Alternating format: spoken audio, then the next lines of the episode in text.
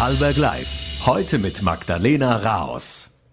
Herzlich willkommen zu einer neuen Ausgabe von Vorarlberg Live am Mittwoch, den 16. Mai 2023. Wer sich in diesem Mai frühsommerliches Wetter erwartet hat, ist bitter enttäuscht worden, denn der Regen scheint momentan gar nicht mehr aufhören zu wollen. Auch die aktuellen Voraussagen lassen noch keine schnelle Besserung erwarten. Über die weiteren Aussichten will ich heute mit dem Lauteracher Meteorologen Peter Hinteregger sprechen, einem langjährigen Partner des bekannten Wetterexperten Jörg Kachelmann. Zuvor wollen wir uns aber noch mit einem anderen Thema befassen. Es geht um Corona. Vor kurzem hat die WHO entschieden, die Pandemie gilt nicht mehr als internationaler Gesundheitsnotstand. In Österreich sind bereits so gut wie alle Regeln aufgehoben worden. Trotzdem beschäftigt das Thema die Politik nach wie vor. Vorarlberg will nun beim Aufarbeitungsprozess vorpreschen. Der FPÖ gehen die Pläne aber nicht weit genug. Warum? Das kann uns heute Obmann Christoph Bitschi selbst erklären. Ich begrüße ihn nun als ersten Gast bei mir im Studio. Guten Abend, Herr Bitschi. Grüß Gott. Vorarlberg hat im März einen Evaluierungsprozess gestartet, ähm, früher als der Bund. Im Juni soll er abgeschlossen sein. Das Land will da die eigenen Handlungen und Erfahrungen in der Pandemie überprüfen, um auch für zukünftige Krisen gewappnet zu sein. Warum sehen Sie das denn kritisch? Das müssen Sie doch eigentlich befürworten. Ja, für eine echte Aufarbeitung der Corona-Politik ist es einerseits jetzt am Anfang auch wichtig, eine Fehleranalyse zu machen. Und es wurde ja bekanntlich von der Regierung sehr, sehr viele Fehler begangen. Wenn man sich anschaut, diese ganzen Lockdowns, die sehr, sehr langen Schulschließungen, zu Unrecht ausbezahlte Strafen, all das sind Maßnahmen, die wir immer kritisiert haben. Und da ist es jetzt in einem ersten Schritt sehr wichtig, das auch aufzuarbeiten. Was wir nicht akzeptieren können, dass es jetzt immer mehr Politiker der Regierung gibt, auch Landeshauptmann Wallner, der jetzt sagt, ja, im Nachhinein ist man immer intelligenter, aber damals hätte man das alles nicht besser gewusst und das ist halt einfach nachhaltig falsch. Wir haben den ersten Lockdown damals noch mitgetragen, weil am Anfang hat sich niemand in der Situation ausgekannt. Es war eine völlig neue Situation. Wir haben dann aber scharf kritisiert, dass es weitere Lockdowns gegeben hat. Wir haben scharf kritisiert, dass es diese Schulschließungen gegeben hat. Da wurde sehr, sehr viel Leid im Land angerichtet. Da wurde sehr viel Unrecht getan. Und es wurde auch der Wirtschaft einen massiven Schaden zugeführt. Wir haben die Politik immer kritisiert. Also jetzt so zu tun, als ob man es damals nicht gewusst hätte, ist einfach nachhaltig falsch. Jetzt herrscht in der Pandemie ja Ausnahmezustand. Äh, Sie haben es gesagt, am Anfang waren noch viele Fragen rund um das neue Virus offen. Gleichzeitig hat die Gesundheitskrise zu raschen politischen Entscheidungen gedrängt. Ähm, macht es da sich die FPÖ vielleicht auch ein, zu einfach, wenn Sie jetzt ähm, mit Ihrer Pauschalkritik an allen Maßnahmen im Nachhinein? Ja, Sie haben es richtig angesprochen. Am Anfang hat sich niemand ausgekannt. Wir können uns alle noch an den ersten Lockdown erinnern. Es war eine völlig unsichere Situation. Darum haben wir diesen Lockdown damals auch mitgetragen. Aber alles, was danach passiert ist, da hat sich die Regierung in Wahrheit gegen die eigene Bevölkerung gewendet. Wir haben immer gesagt, wir vertrauen der Vorarlberger Bevölkerung und es muss ein Weg gewählt werden, wo gemeinsam mit der Bevölkerung auch diese schwierige Situation gemeistert hat, wird. Wenn man sich die Regierung anschaut, wurde ja bis zum Schluss an diesem fehlerhaften Kurs des Dauerlockdowns und der massiven Eingriffe in die Freiheitsrechte auch festgehalten. Was man dann aber danach anschauen muss, wir haben ja während Corona immer wieder gehört, das Gesundheitssystem ist überlastet. Man hat sehr, sehr viele freiheitseinschränkende Maßnahmen damit gerechtfertigt, dass das Gesundheitssystem überlastet ist. Wir merken heute, Sie haben es angesprochen, Corona ist vorbei. Das Gesundheitssystem ist aber nach wie vor überlastet. Und jetzt so zu tun, als ob da überall Corona schuld war, ist einfach falsch. Es hätte in der Zwischenzeit schon sehr, sehr viel gehandelt werden können. Wir wissen, im Gesundheitsbereich herrscht ein massiver Personalnotstand da muss endlich gehandelt werden. Und da nützt es jetzt nichts, wenn die Landesregierung ein weiteres Mal analysieren will, evaluieren will. Es muss jetzt endlich gehandelt werden. Die Menschen im Gesundheitsbereich brauchen mehr Gehalt, die brauchen bessere Arbeitsbedingungen, damit endlich sichergestellt werden kann, dass der Gesundheitsbereich auch in Fallberg wieder funktioniert. Ähm ja, da will ich später noch darauf zu sprechen kommen, über den Zustand im Gesundheitsbereich. Jetzt zurückzukommen auf die Pandemie, gibt es denn auch Handlungen Ihrer Partei, die Sie im Nachhinein bereuen würden? Wir wurden ja damals sehr scharf kritisiert, darf nochmal auf den Gesundheitsbereich kommen. Da hat man so, so, getan, als ob die Freiheitlichen schuld sind, dass das Gesundheitswesen überlastet ist. Frag mich, wer jetzt schuld ist, dass das Gesundheitssystem nach wie vor überlastet ist. Wir haben uns auf die Seite der Bevölkerung gestellt und das ist nie falsch als Politiker. Wir haben uns damals gemeinsam mit der Bevölkerung dafür eingesetzt, dass diese freiheitseinschränkenden Maßnahmen auch zurückgenommen werden. Und darum ist es jetzt wichtig, diese Fehleranalyse zu machen, aufzuarbeiten, aber auch Entschädigungen auszuzahlen für all jene, die damals zu Unrecht bestraft wurden, die zu Unrecht auch Leid zugefügt bekommen haben. Sie haben es gerade gesagt, Sie wünschen sich eine Rückzahlung verfassungswidriger Corona-Strafen, wie das ja auch jetzt nieder Österreich plant. Dort hat man heute die Eckpunkte vorgestellt. Es ist ein rund 31 Millionen Euro dotierter Fonds eingerichtet worden.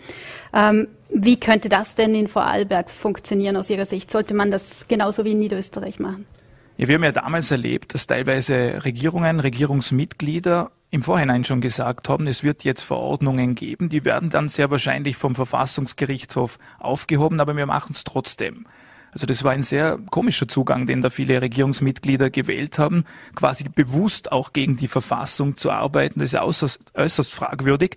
Und in der jetzigen Situation ist es für mich als Politiker ja glasklar, dass verfassungswidrige Strafen zurückgezahlt werden. Das sollte eigentlich logisch sein. Da soll es kein Kraftakt der FPÖ brauchen, um das sicherzustellen. Heute hat Niederösterreich das Paket, auch ein Wiedergutmachungsfonds, der aufgestellt wird, wo sehr viel abgeklärt wird, was damals halt falsch gelaufen ist. Und eine ähnliche Version muss es dafür natürlich auch in Vorarlberg geben.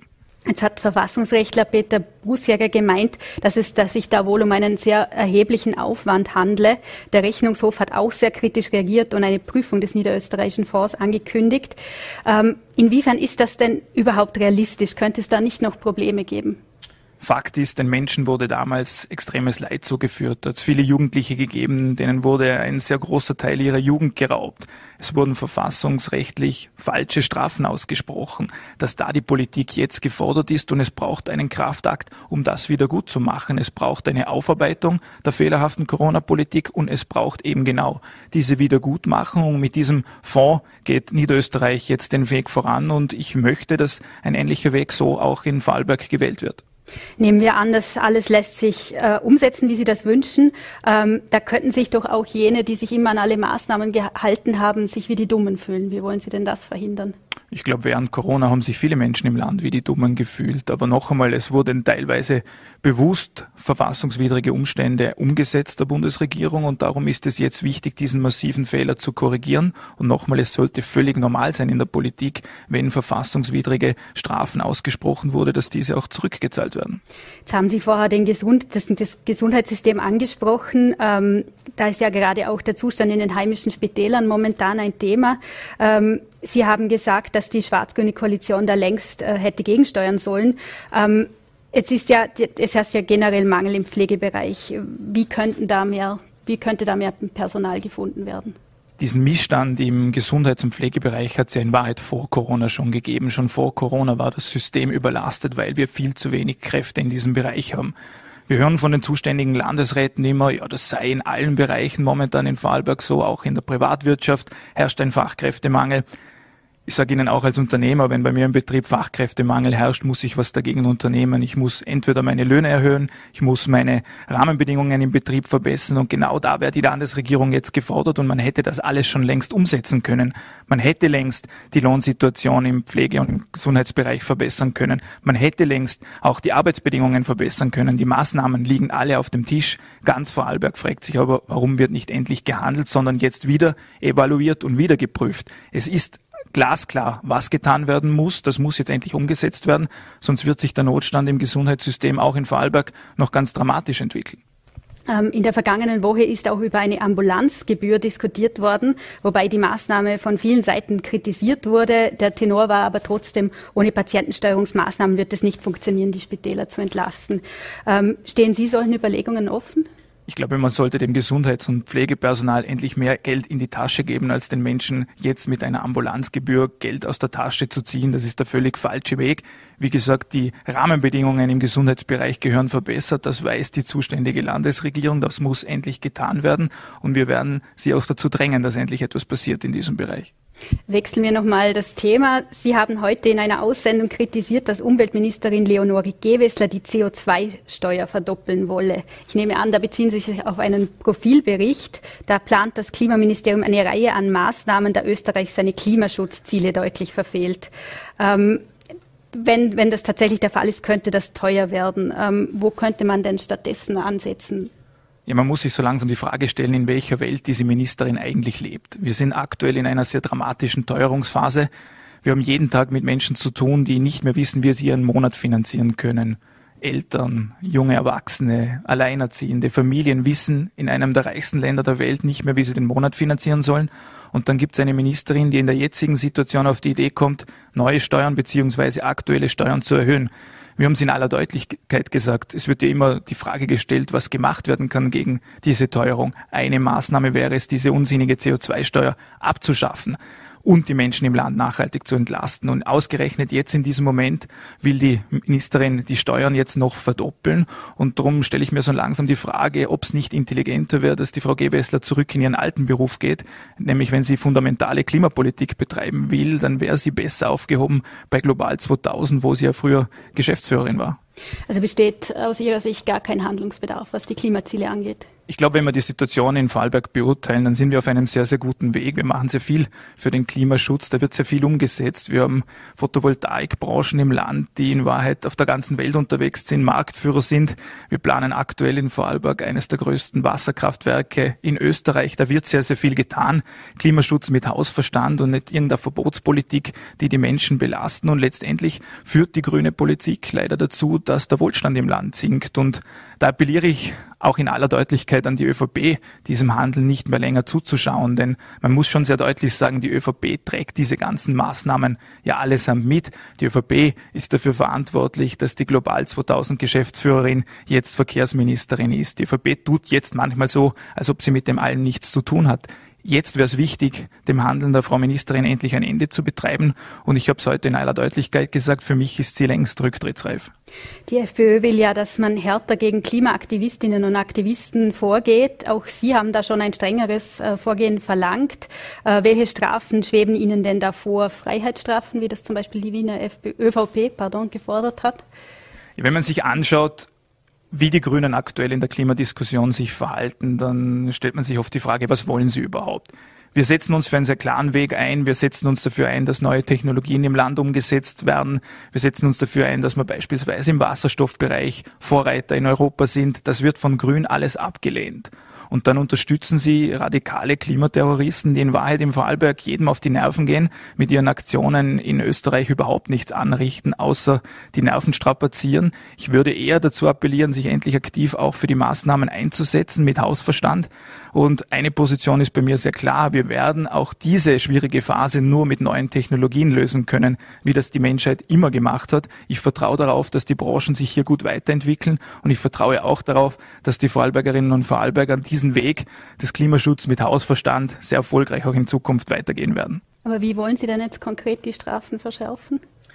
Wir müssen uns das natürlich im Detail anschauen, was aber nicht geht, dass sie immer straffrei davonkommen. Wenn man sich die Situation anschaut, wo es letzte Woche auch darum ging, dass langsam die ganze Sache schon relativ gefährlich auch für die eigene Bevölkerung wird, wo Krankenwagen auch im Stau stehen, wo es langsam einfach dramatische Entwicklungen hat, dann ist irgendwann auch der Spaß vorbei und dann muss sich auch die Justizministerin, obwohl sie diesen Damen und Herren wahrscheinlich sehr, sehr nahe steht, auch etwas überlegen, um dem Ganzen Einhalt zu gewähren.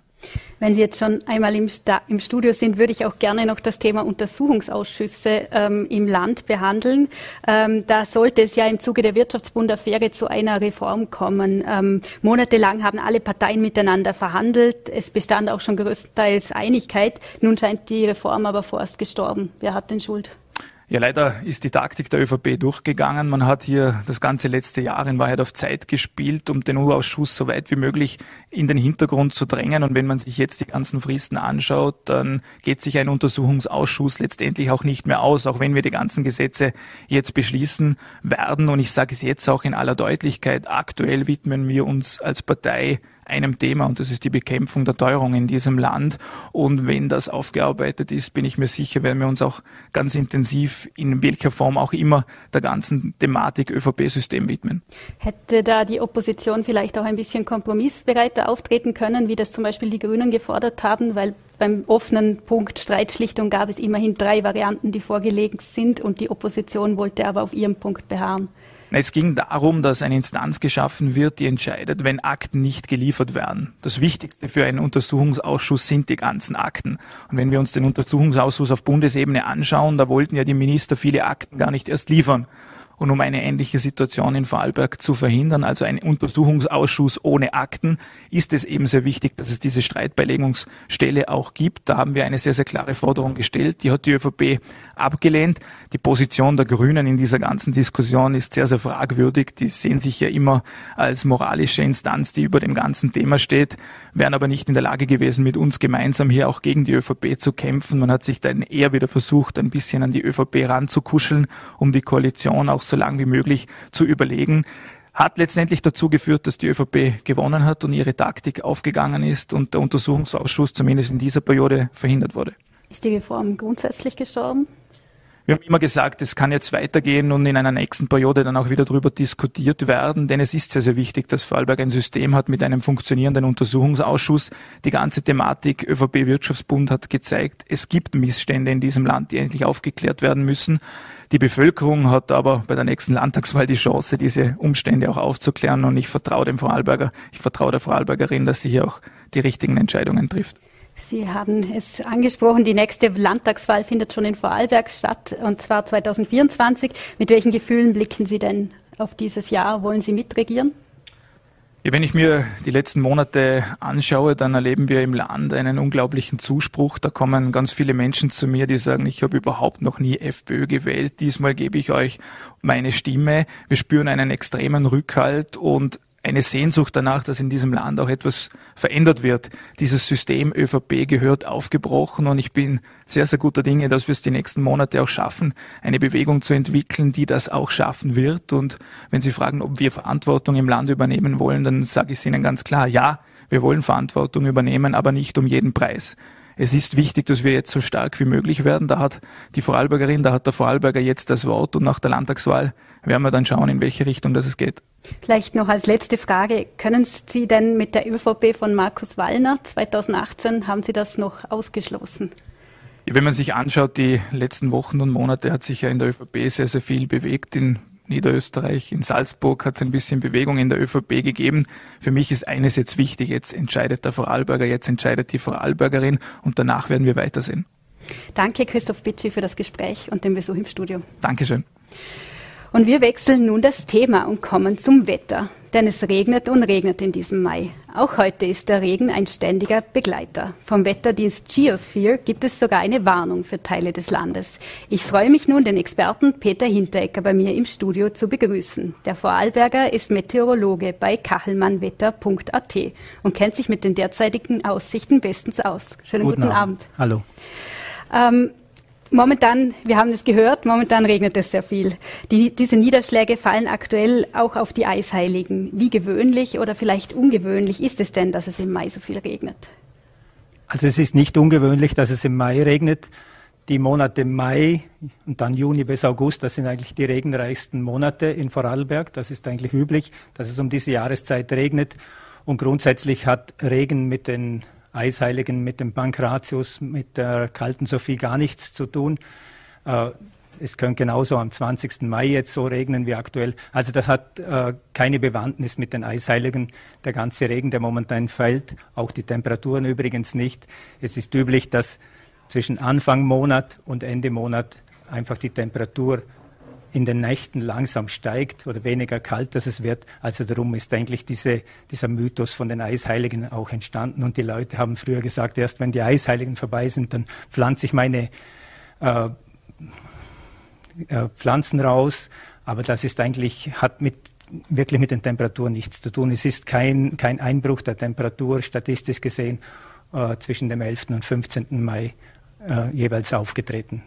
Was sagt denn Ihre Prognose in den nächsten 24 Stunden für Vorarlberg voraus? Also es regnet aktuell noch für die nächsten äh, zwölf Stunden, muss man noch sagen, hält der Regen noch an. Dann gibt es Entwarnung. Es ist jetzt nichts Spektakuläres, das da noch äh, herunterkommt. Es wird jetzt so von Norden hereingedrückt, der ganze Regen. Es staut sich etwas so im Pfändermassiv, dann bis Sulzberg hinüber, Kleinwalsertal. Das sind so die Hotspots, die jetzt in der Nacht noch am meisten Regen abbekommen. Äh, aber sonst ist es eigentlich eine typische Wetterlage, die um diese Jahreszeit auftreten kann. Also nichts äh, Bedeutendes. Morgen zwischen 6, 7 Uhr wird der Regen aufhören und danach haben wir dann eigentlich Entspannung in Sicht. Da sind dann ein paar trockene Tage da. Ähm, eine grundsätzliche Frage, wie weit können Sie denn mit Ihren Wettermodellen eigentlich in die Zukunft blicken? Also Wettermodelle gehen inzwischen auf, die sind ausgelegt auf verschiedene Zeiträume, gut, also sehr gute Prognosen, Detailprognosen für Orte wirklich sind so im Bereich 24 bis 36 Stunden möglich. Dann gibt es äh, Mittelfristprognosen auf drei bis fünf Tage hinaus und längerfristige Prognosen, die dauern auf 10 bis 14 Tage. Also das ist immer der Schwerpunkt, der, der angeschaut wird. Also man kann unterschiedlich lang gute Prognosen machen eigentlich.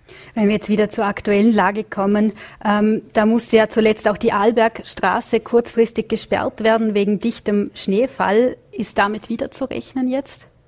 Also jetzt in den kommenden Stunden wird die Schneefallgrenze noch einmal absinken. Sie ist jetzt ungefähr bei 2000 Meter oben, wird dann für die, die in der Nacht über den Arlberg müssen, vielleicht zwischen drei und fünf Uhr, sechs Uhr am Morgen kann es noch einmal so sein, dass oben auf 17, 1800 Meter vielleicht äh, etwas Schnee fällt, wobei ich nicht äh, rechne, dass die Straße dann auch äh, Schneefahrbahn, also es eine Schneefahrbahn gibt.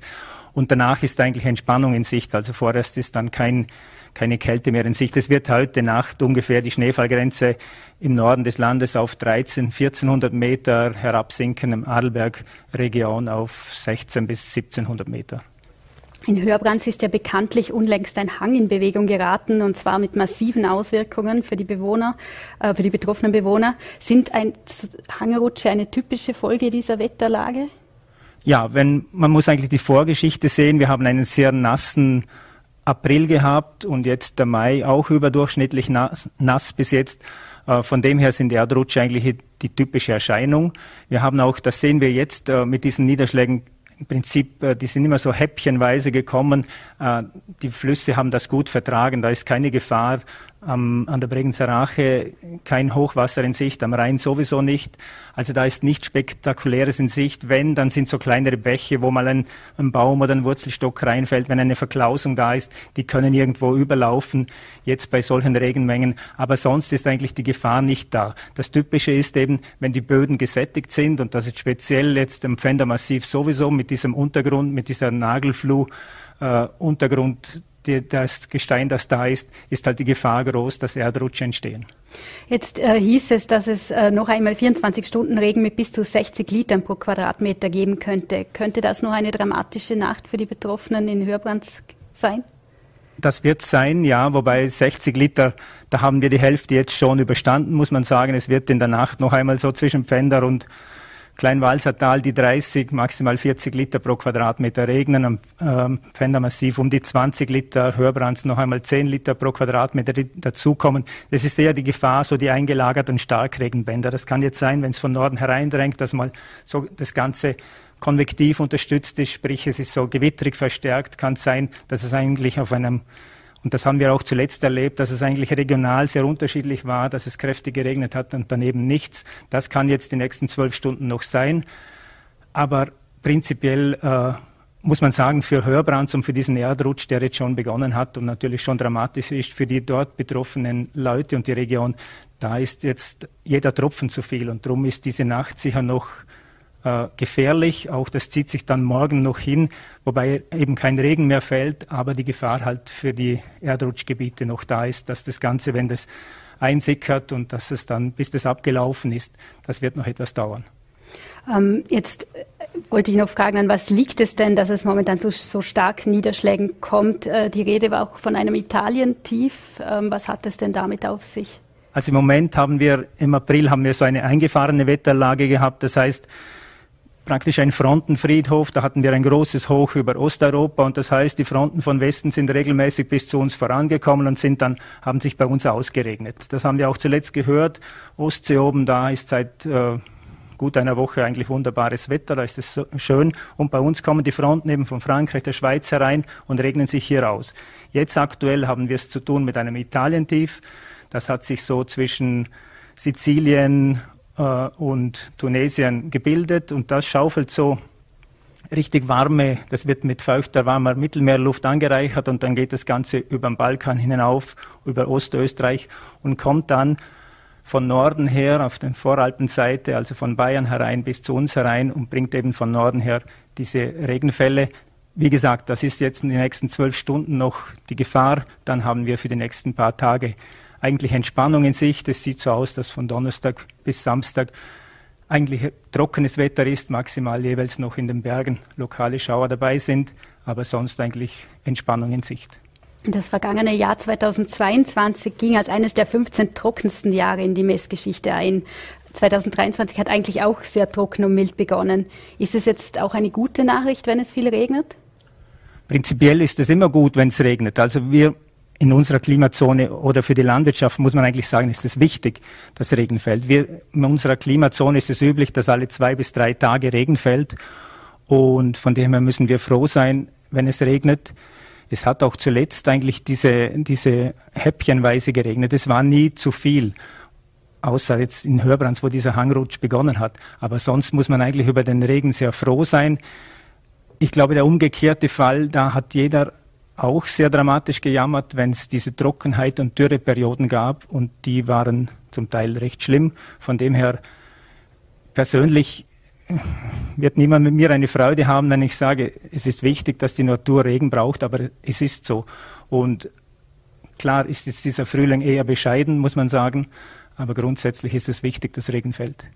Sie beobachten das Wetter ja schon lange ähm, in Vorarlberg. Wie hat es sich denn verändert? Expertinnen und Experten zufolge kommt es ja durch den Klimawandel beispielsweise zu mehr Extremwetterereignissen. Ähm, merkt man das schon? Ich erinnere mich nur da an letzten Sommer, als es diese starke Überflutungen gegeben hat. Also Starkregenereignisse haben sich gehäuft. Das ist typisch auch in einer wärmeren Welt. Klimaveränderung, Thema, Stichwort Klimaveränderung in einer wärmeren Welt. Das heißt, es ist auch eine feuchtere Welt. Das heißt, es ist mehr äh, Potenzial für Starkregen da. Das haben wir erlebt. Da, mit dem werden wir leben müssen. Was sonst in den letzten 20, 30 Jahren, wo ich jetzt Wetter in Vorarlberg beobachte, ist eben diese Häufung, dass sich Wetterlagen, die eingefahren sind, dann länger bleiben. Also sprich, früher war halt so die Westwinddrift, da hat alle paar Tage das Wetter gewechselt und ist weitergezogen. Und jetzt haben wir wirklich Wetterlagen mit blockierenden Tiefs, mit blockierenden Hochs, die dann einfach länger bestehen bleiben und uns eben dann länger Trockenphasen bringen oder eben länger Starkregenfälle. Und die hatten wir letztes Jahr sehr extrem. Das wird sich sicher weiterhin helfen. Man kann nicht sagen, dass es jetzt jedes Jahr, so wie letztes Jahr da im Leiblachtal bis in den Raum Wolfurt 200 Liter pro Quadratmeter innerhalb eines Tages regnet. Das kann man nicht vorhersagen. Das war aber auch ein, wirklich eine lokal sehr begrenzte äh, ein lokal sehr begrenztes Regengebiet. Oder es hat zum Beispiel im Rheindelta nur 50 Liter pro Quadratmeter letztes Jahr im August an diesem Tag gegeben, wobei im Regens 200 gefallen sind. Also es sind eben diese lokal kleinräumigen Sachen, die werden sich helfen. Das glaube ich, da kann man nicht mehr abstreiten. Klimaverschiebung ist da und wir werden mit solchen Sachen leben müssen. Weil viele Menschen jetzt gerade interessiert, wann wird es denn endlich richtig frühsommerlich warm? Also temperaturmäßig geht es in Richtung Wochenende jetzt zum verlängerten Wochenende aufwärts. Donnerstag, Freitag, Samstag sieht eigentlich für, für Rheintal, Wallgau recht gut aus. Da könnte man vorsichtig optimistisch schon von Heuwetter sprechen. Ich weiß, die Landwirte und Bauern, die warten jetzt dringend darauf, dass sie im Flachland heuen können. Nachmittags wird es dann jeweils äh, in den Bergen, so im Bringzer Wald hinten, im Rätikon, einzelne Schauer geben. Das ist sowohl am Donnerstag als auch am Freitag möglich. Ab Sonntag insgesamt nehmen dann wieder diese Gewitterwetterlagen zu. Das heißt, Temperatur steigt an, wir werden so um die 20 Grad herum dann sein, also richtig frühsommerlich oder hoch oder sommerlich schaut es noch nicht aus, aber zumindest temperaturmäßig geht es gegenüber jetzt aufwärts.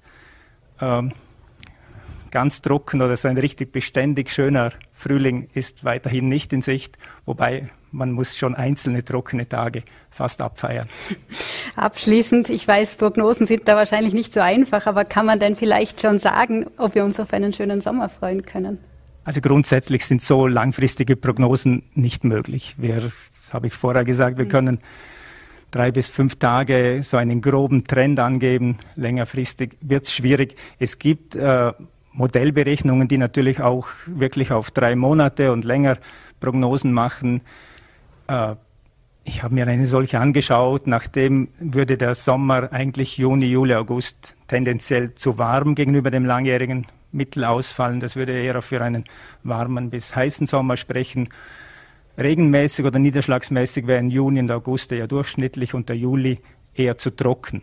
Wobei das ist eine Langfristprognose, mit dem Sie und ich wahrscheinlich nicht viel anfangen können, weil wenn Sie genau am 20. Juli Ihre Feier haben, wo es am Abend dann den Gewitterguss gibt, was auch typisch ist für eine Sommerwetterlage, dann äh, werden Sie sagen, aber das hat mir mein Fest äh, versaut und verregnet und darum war der Sommer nicht so gut. Also grundsätzlich sind so langfristige Prognosen nicht möglich, aber tendenziell schaut es im Moment so aus, dass der Juli eher zu trocken wird und insgesamt der Sommer leicht zu warm.